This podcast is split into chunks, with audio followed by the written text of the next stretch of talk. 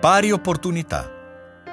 Il termine indica uguaglianza, sia giuridica che sociale, tra uomini e donne, ma può essere anche inteso come assenza di ostacoli alla partecipazione sociale, economica e politica di un individuo per ragioni legate alla razza, alla religione, età, orientamento sessuale, così come richiamato dall'articolo 3 della nostra Costituzione. In generale questo termine sottende ad una assenza di ostacoli e rinvia al concetto di uguaglianza. Fondamentali in questo senso sono le azioni che partono dalla formazione dei giovani, dalle scuole, ma rivolte anche alla cittadinanza in generale, proponendo attività differenziate che possano rendere forte, riconoscibile e condiviso il messaggio.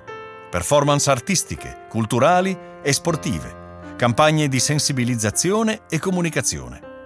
Accanto a questo è però necessario attivare anche progetti di prevenzione e protezione per le donne vittime di violenza o a rischio di emarginazione e discriminazione.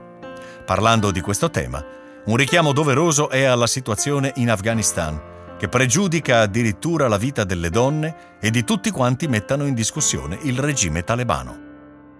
Il problema quindi sulle pari opportunità non è solo strutturale, legato a costi ed organizzazione del lavoro, è più drammaticamente culturale.